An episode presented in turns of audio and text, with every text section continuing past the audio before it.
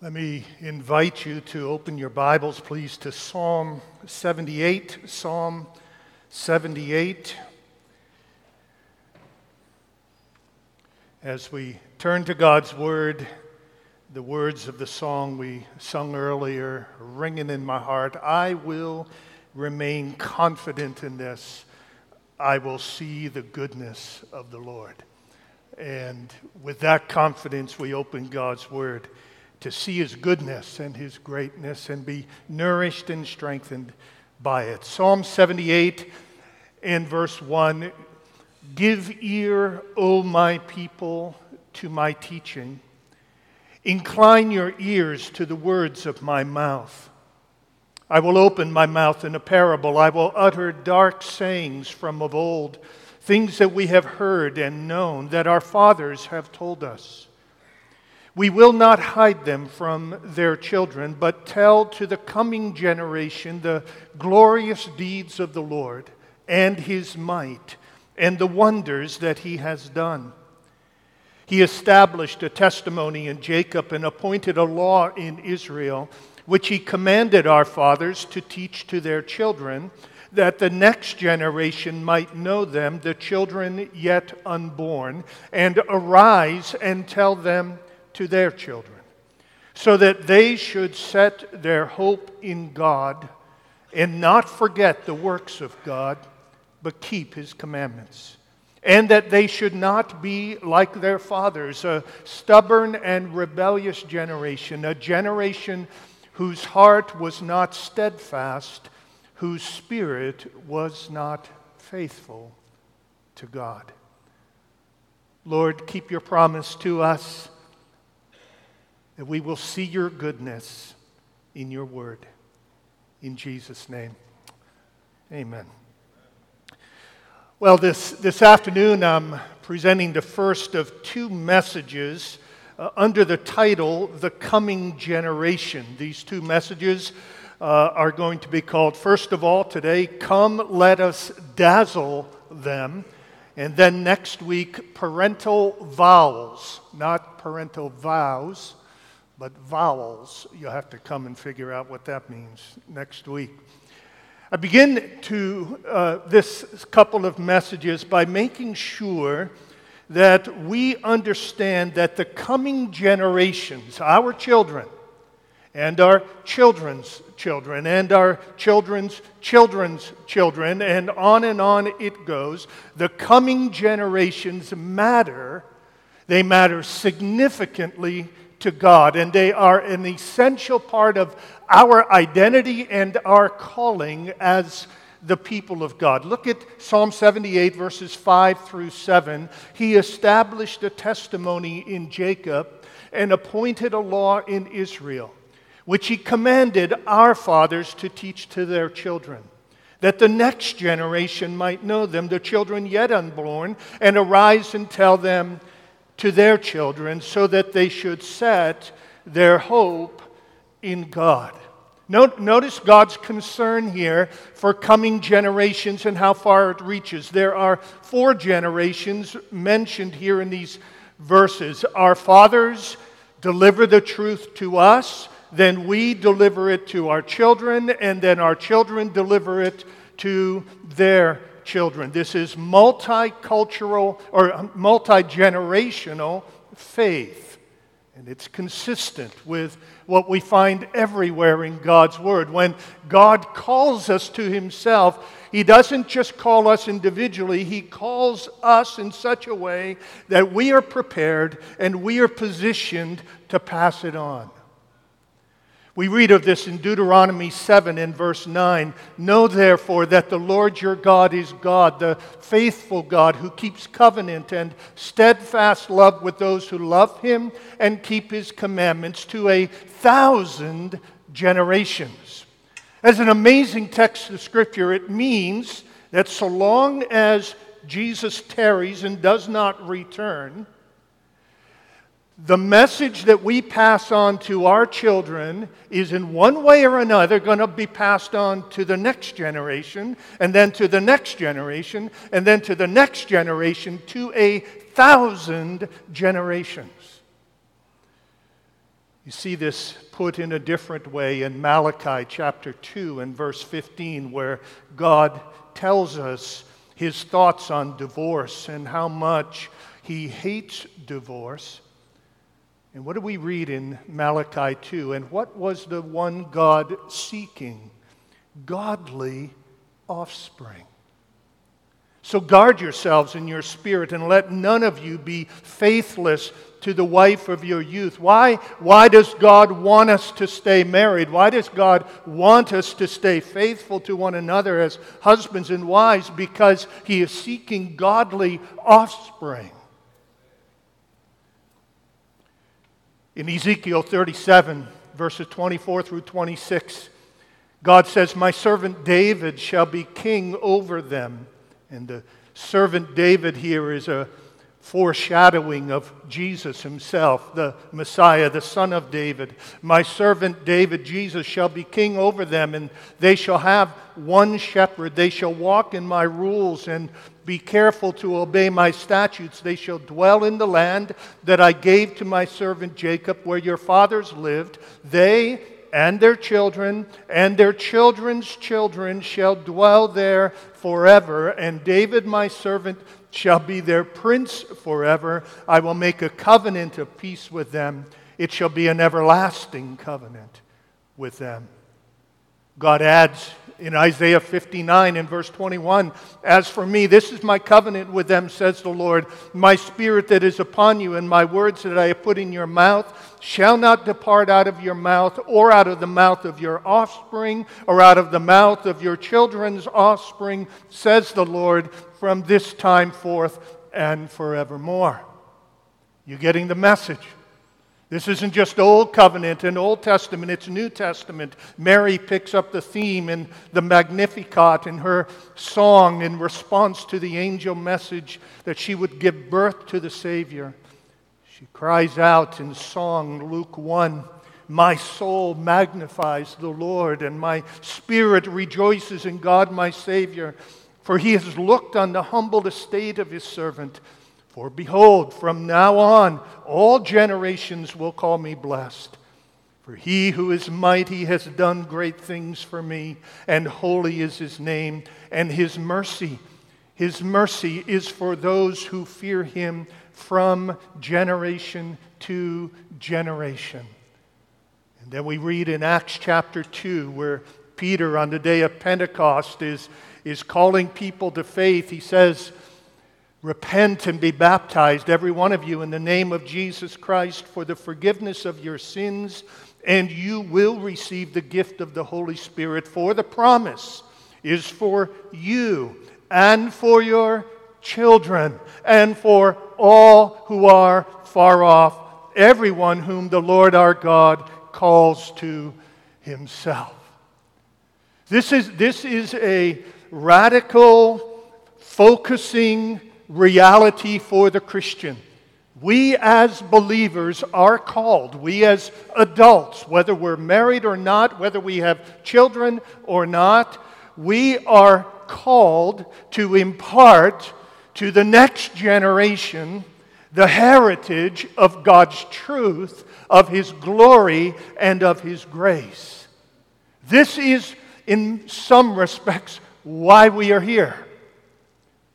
Now, the assumption is, of course, that parents will do this and grandparents will do this, but there is nothing in the text of Psalm 78 or anywhere in the Bible that suggests that it is just the job of parents and grandparents. It is the job of everyone who is older than someone.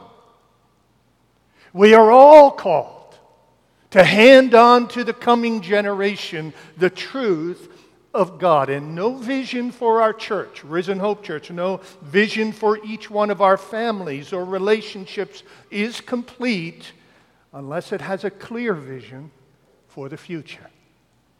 A clear vision for coming generations. I am to live for those who will live beyond my lifetime. I am to live for coming generations. Now, let me ask the question here this morning and, or this afternoon and again next week how do we do that? How do we do that? And I'd like to answer it generally, first of all, and then more specifically over these couple of weeks. First of all, the, the answer to the question, according to Psalm 78, how do we do this? How do we pass it on to the next generation? We dazzle them, we dazzle them with the glory and the majesty of God. If, if you want to know how to pass on your faith, adults, if you want to know how to most effectively win the hearts of your children and your grandchildren for Jesus, dazzle them with the glory of God. Give them a view of God that will be so full of splendor, so full of wonder, so full of awe that once they have seen it, they will be spoiled for anything else. Once they have seen it, they will want more of it, and more of it, and more of it. In this text, we are told that we are to teach. That's the, the means by which we pass on God to the next generation. We see it throughout verses 2 through 5. I will open my mouth in a parable. I will utter dark sayings from of old down to verse 4. Tell it to the coming generation down in verse 5. Teach this to your children according to Psalm 78. The means that God uses to pass on the truth of who He is to the coming generations is the teaching it is the speaking, it is the instruction of the older generation. We are to utter dark sayings of old. We are to open our mouths with parables. We are to teach the coming generations. We are to tell them of God and His ways. Fathers, here this afternoon, this is your calling. You are called, dads, to teach your children the glory of God. Moms, this is why you're a mom. Give your kids a dazzling understanding of who God is. Teach them. Teach them. Now, what's the primary message? If teaching is the means, what's the message? In one word, our message is God. Notice it God, God is our message. Verse 4 We will not hide them from their children, but tell to the coming generation, listen to this, the glorious deeds of the Lord and his might and the wonders that he has done. What are we to communicate? What are we to tell to the coming generation? The glorious deeds of the Lord. We are to talk to our kids about the might of God. We are to communicate in word and in song the wonders that He has done. Tedd Tripp, the author of um, Shepherding a Child's Heart, thank you has chosen the word dazzle to get this across. Listen to his encouragements to us today. Your teenagers and younger children are hardwired for worship. They go out every day looking to be dazzled. One of your most important tasks as a parent, and I would add as a Christian and as a church, is to give our teens this big picture of the glory of God. That's our job description. One generation will commend God's works to another. Did you realize, parents, did you realize, adults, that the children in this church and the children in our homes are hardwired for worship? They are programmed by God for worship. You say, that doesn't seem like my kid. But it is. Why is it that your children and mine find things awesome? Why is it that when they go to the theme park, the roller coaster has to be higher and wilder and crazier than last year's because kids are wired for the awesome? Why is it that concerts and shows every time they have to get a little bit flashier and a little bit glitzier and a little bit more smoke and a lot more noise. And what, why? Because they have to somehow touch somewhere that sense of awe and wonder that is in every human heart. Our children are wired for worship. They are wired, they are made in such a way as to want to experience awe and wonder. And so are you. Isn't it true? It is for me. The, the happiest moments of my life are the awe moments of my life. I think I shared that just recently. It's, it's in those moments where my jaw drops, my eyes bug out, my ears just say, whoa, my, my tears begin to flow because I have just seen something or heard something that was incredible. Because I'm wired for the incredible. I am made to worship. And Tedd Tripp says we need to understand that. We need to not necessarily condemn our children for all the things that they say are awesome that aren't really that awesome, but let's build on the reality that they are hungering and thirsting for the awesome, and let us give them the one who is truly awesome so that their instinct for worship can be satisfied. Now, of course, this assumes that we are having dazzled glimpses of God ourselves. Tedd Tripp says again if we are going to hold this vision out for the coming generations, then we have to be dazzled by God ourselves. You can't give away what you don't have. We have to be people who continually keep God before us. We must interpret our lives through the lens of the glory and wonder of who He is. We need to be people who are dazzled ourselves so that our hearts overflow with the wonder of the glory of God. Here's our task brothers and sisters. Here is our calling in serving the coming generations. And can I say this to you point blank, flat out, blunt? You got no more important task as a dad or as a mom than to give to your children a dazzling view of God. This is more important than their education. This is more important than the latest fads and clothes.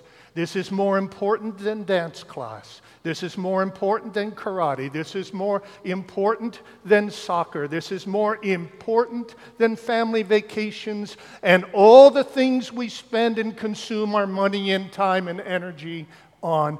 This is most important that we live in such a way in relationship with God that we are tasting the glory of God and have something of that to give to our children. We cannot be in our passing on of our faith, we cannot be primarily concerned to give them morality. We cannot be primarily concerned to give them justice to even give them forgiveness and salvation. We need to give them a view of the majesty of God. Nothing else is going to satisfy them. Nothing else is going to capture their hearts. There's too many things out here competing, folks. For you just to give your kids morality, no. Your children need to know that there is a God of wonder, there is a God of glory. And you know that God, and you want them to know that God too. That's what they need.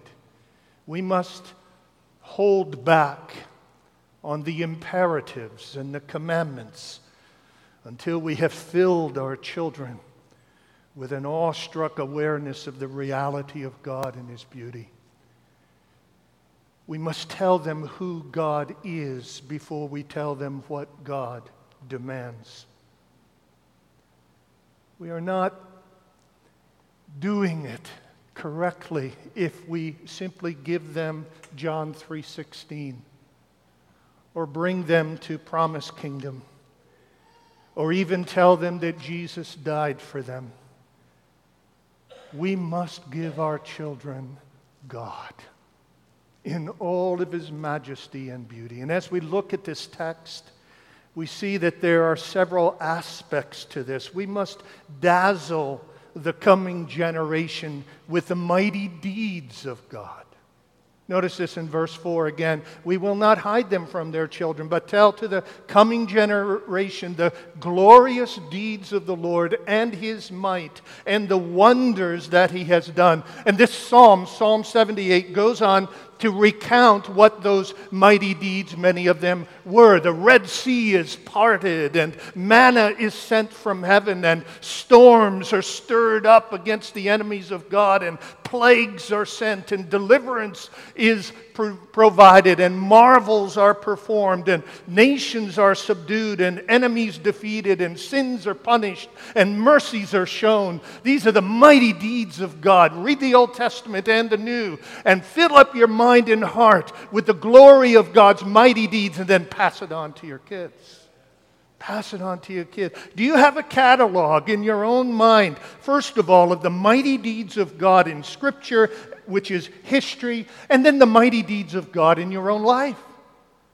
Too often we, we do not even see these mighty deeds in our own life. We don't notice them. We think our lives are mundane, our lives are ordinary. Folks, God is doing mighty, marvelous things every day.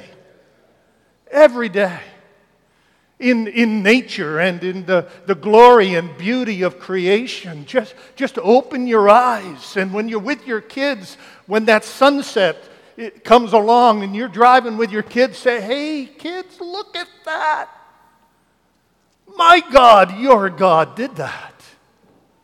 It's a mighty deed of God. Or when God provides for you in amazing ways, when God intervenes in your life just at that point where it feels as if it's all going to come apart and suddenly He's there. And suddenly He puts His hand around you and His arms around you and He says, You're mine, I've got you. I've got you. The times when he does things that just take your breath away. It was back in 2005. My, my dad had just died. We were up in New England uh, for his memorial service, and uh, it was New Year's weekend.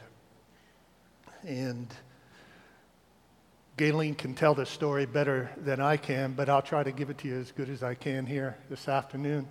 Um, it was after my dad's service, and, and uh, we were back at uh, my, with my mom in her home, and there were 50, what was it, 52 children, grandchildren, and great grandchildren there. It's, the house was crazy, and it was, it was wonderful, glorious. But uh, Gayleen, late in the evening, or 9, 10 o'clock in the evening, wanted to go out for a New Hampshire walk. Now, a New Hampshire walk around the block, the block is about a mile long. And it's cold, and it's snowing. And my sister Linda said, Hey, I'll go with you. And so they go out for a walk. They go around the block, and I don't know, about a halfway around the block, Gayleen slips and falls. And uh, she's okay, she gets up, she finishes the walk around the block, and the next day we are getting ready to go home, and uh, so we're look, I'm looking for the keys to pack up the car, and uh, can't find the keys. And we look everywhere in this house, everywhere in this house. And we needed the keys. We didn't have any spare keys, so the only way to get home was with that set of keys. And it was a holiday weekend, and so uh, there wasn't going to be any um, my brain is really tired here. Locksmith, thank you. This is actually, I do that on purpose, just so you're drawn in to help me out. This is participatory here, all right? And, and uh, there wouldn't be any locksmith available for a couple of days. And so we're, and, and one of our sons had booked a flight for California uh, the next day or something like that. So we had to get home, couldn't find the keys anywhere. Gayleen remembered after about, I don't know, an hour of looking around, so I wonder if when I fell out in my walk last night in the middle of that snowstorm, whether maybe the keys fell out of my pocket. Now, understand, a foot of snow had fallen. And so Gayleen and I went walking around the block, and we get to the point where she had fallen, and we noticed that everything is plowed. So it's not just a foot of snow, there's two to three feet of snow. And we walk up, Gayleen sees it. There's the sparkle of the key. It's kind of shining out of the snowbank. And you say, How in the world did that happen? This is my Father's world. This world belongs to my God and my Father. That happened because in that moment of grief, in that moment of stress, in that moment of need, we needed a signal from God that He loved us. And we've carried that with us to this day almost 15 years later. We need to notice these things. They happen. They've happened in your life this week. You probably just didn't notice them. But we must have a catalog. We must have we must chronicle the wonderful deeds of God. We must know that God is alive and active in our lives. We need to dazzle them with the mighty deeds of God. We need to dazzle them with the word and law of God. Notice verse 5. He established a testimony in Jacob and appointed a law in Israel, which he commanded our fathers to teach to their children. We need to dazzle our children with the law of God. Say, how in the world are laws and rules dazzling? Well, they're dazzling if you understand that the laws of God are reflections of the character of God. So when you, when you read the first commandment, you shall have no other gods before me. What you're really hearing there is that there is one and only one true and living God. And, and when you hear the second commandment, which is, you shall not make any graven image, what you're really hearing is not just a prohibition about idols and images. What you're really hearing is this God is so amazing, God is so astonishing that nothing that a human being could ever create by means of art or artistry could ever even begin to capture his beauty. So don't even try. And when you hear to honor the Sabbath day and keep it holy, that isn't just some kind of legalistic rule. That's God saying, I love you so much that I give you permission to take a day off. And I want that, he is saying, to be a reminder of the day that's coming that will be an eternal Sabbath, an eternal rest. And when you read the commandment, honor father and mother, you're not just hearing a generational commandment. You're hearing through imagery and words the reality that God Himself is our Father, whom we are to honor. When you hear, when you hear the commandment, you shall not murder, what are you really hearing? You are hearing that God is the author of life and the sustainer of life and the keeper of life, and life is precious because He is life. And when you hear, you shall not steal, you're not just hearing, oh, don't take things you're hearing really that God is a generous God. He is a God who gives and gives and gives. He is not a taking God, He is a giving God. And when you hear, do not bear false witness. What are you hearing? Not just don't lie, you're hearing love the truth and honor the truth and bear witness to the truth. And when you hear Don't covet. What are you hearing? Not just, hey, buck up and be satisfied. What you're hearing is God say to you and to me, I am enough for you. If you have me, you have all you need. That's how you dazzle God with the law of God. You let our children know, dazzle your children with the that's how you dazzle your children with the law of God by letting them see that the law is a window into the beauty of God and the character of God. We must dazzle them with the mighty works of God. We must dazzle them with the law and truth of God. We must dazzle them with the astonishing mercies of God. Look at verse 21. Therefore, Psalm 78, verse 21, therefore, when the Lord heard, he was full of wrath. A fire was kindled against Jacob. His anger rose against Israel because they did not believe in God and did not trust his saving power. Yet he, or but he, even though they did not trust his saving power, even though they did not believe in God, even though they disobeyed time and again, he commanded the skies above and opened the doors of heaven and rained down on them manna to eat and gave them the grain of heaven. Man ate the bread of the angels. He sent them food in abundance. The astonishing mercies of God. Gets even better. Verse 37 Their heart was not steadfast toward him, they were not faithful to his covenant. Yet he, or but he, being compassionate, atoned for their iniquity and did not destroy them. He restrained his anger often and did not stir up his wrath. He remembered that they were but flesh, a wind that passes and comes not again. Did you, did you catch that phrase? He atoned for their iniquity. That is among the most amazing statements you will ever hear. God atoned for their iniquity.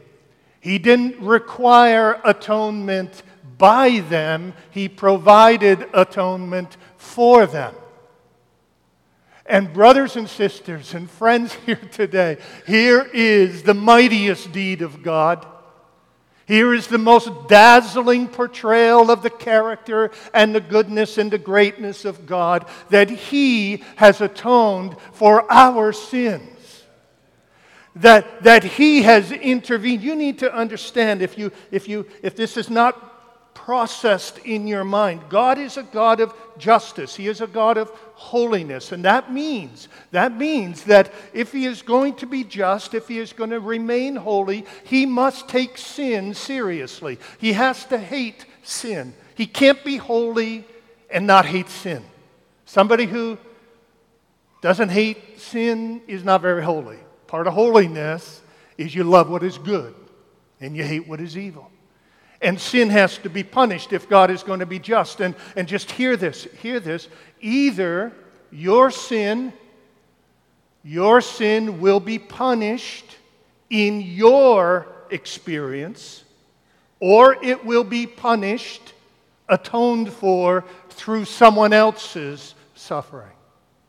That's the only two ways. God is, in His holiness, He must punish every single sin that has ever been committed. Every sin has to be punished. He will either punish it in you and upon you in eternal judgment, or he punishes your sins in Christ on the cross. He atones for your iniquity. There is a mighty deed. That will dazzle you if you think about it, and dazzle your children if we communicate it. Now, of course, it assumes that you know you're a sinner. If, if you think you're a good person and don't have anything to worry about and you can kind of get there on your own and atone for your own sins, and you know, the, the scale sometimes uh, there's a few things you do that tilt it in the wrong direction, but the good is just so overwhelming that it, that it just pops that scale up in the right direction and you're okay. If you're deluded that way, if you're deluded that way, then the gospel won't dazzle you. But if you know your own heart, as I know my heart. I'm prone to wander, Lord, I feel it. And my heart turns cold and a heart beat. That temptations and sins entice. That anger flares up. That fears can control. That unbelief and distrust of God can creep in and just, just swallow up the mind and heart that, that I can desire things I should not have. I'm discontented with what I do have. If your heart is like mine and you live with an awareness, an awareness that you are a sinner, then this news will dazzle you. There is a sinless one who took your place. He atoned for your iniquity. Our children need to hear that. They need to be dazzled with that, which means that in part you're going to have to help them see the sinfulness of their own heart so that they can sense their need for Jesus. But then give them Jesus over and over in song, in word, in testimony, in church, through promise kingdom, in every way you can, give them Jesus and dazzle them with God. There's so much more in this text. Don't have time for it all. Let me close with this. There are two great motives for giving the next generation this dazzling view of God. Those motives are the good of the coming generation and then the glory of God. First, the good. Why should we speak and sing and shine forth the glory of God to our children? Verse 7 says that we should so that they can set their hope in God.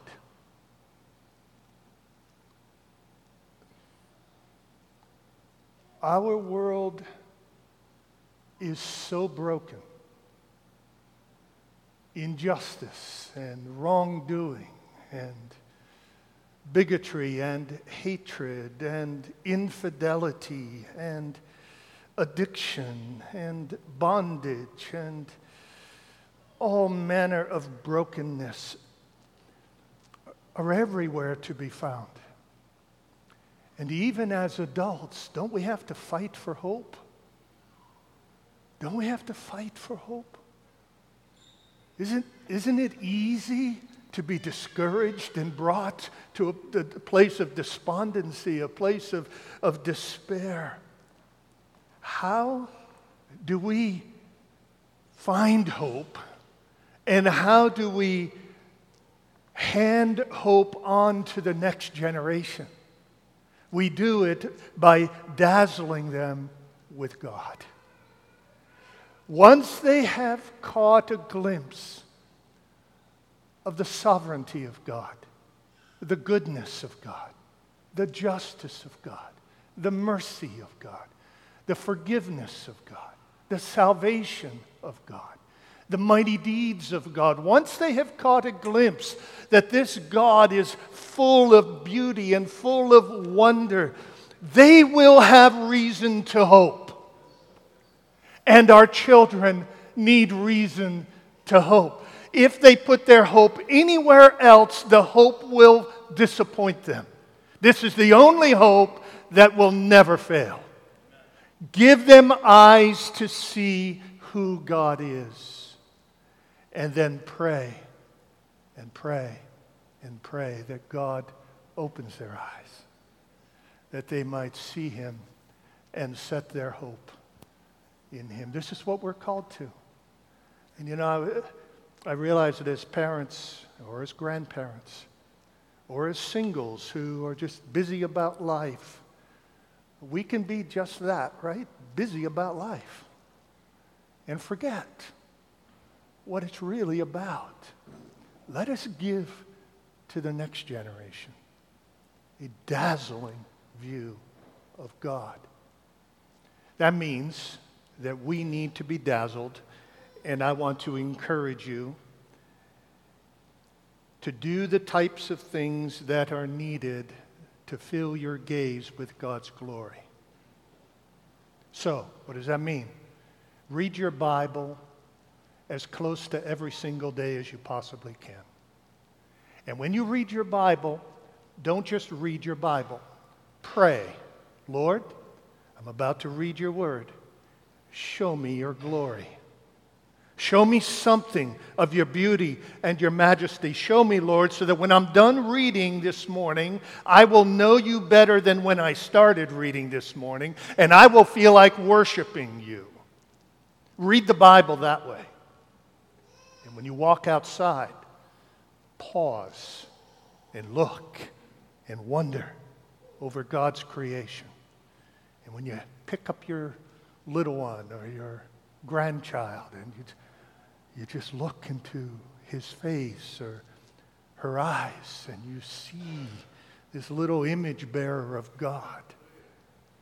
Take the time to bow and worship before the God in whose image that little one now exists. Make sure that you fill your days with conscious wonder, conscious praise.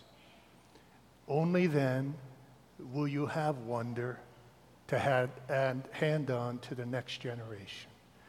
Let us declare his praises to the next generation by seeing his praises and then singing them and celebrating them and giving them to our kids. Let's pray.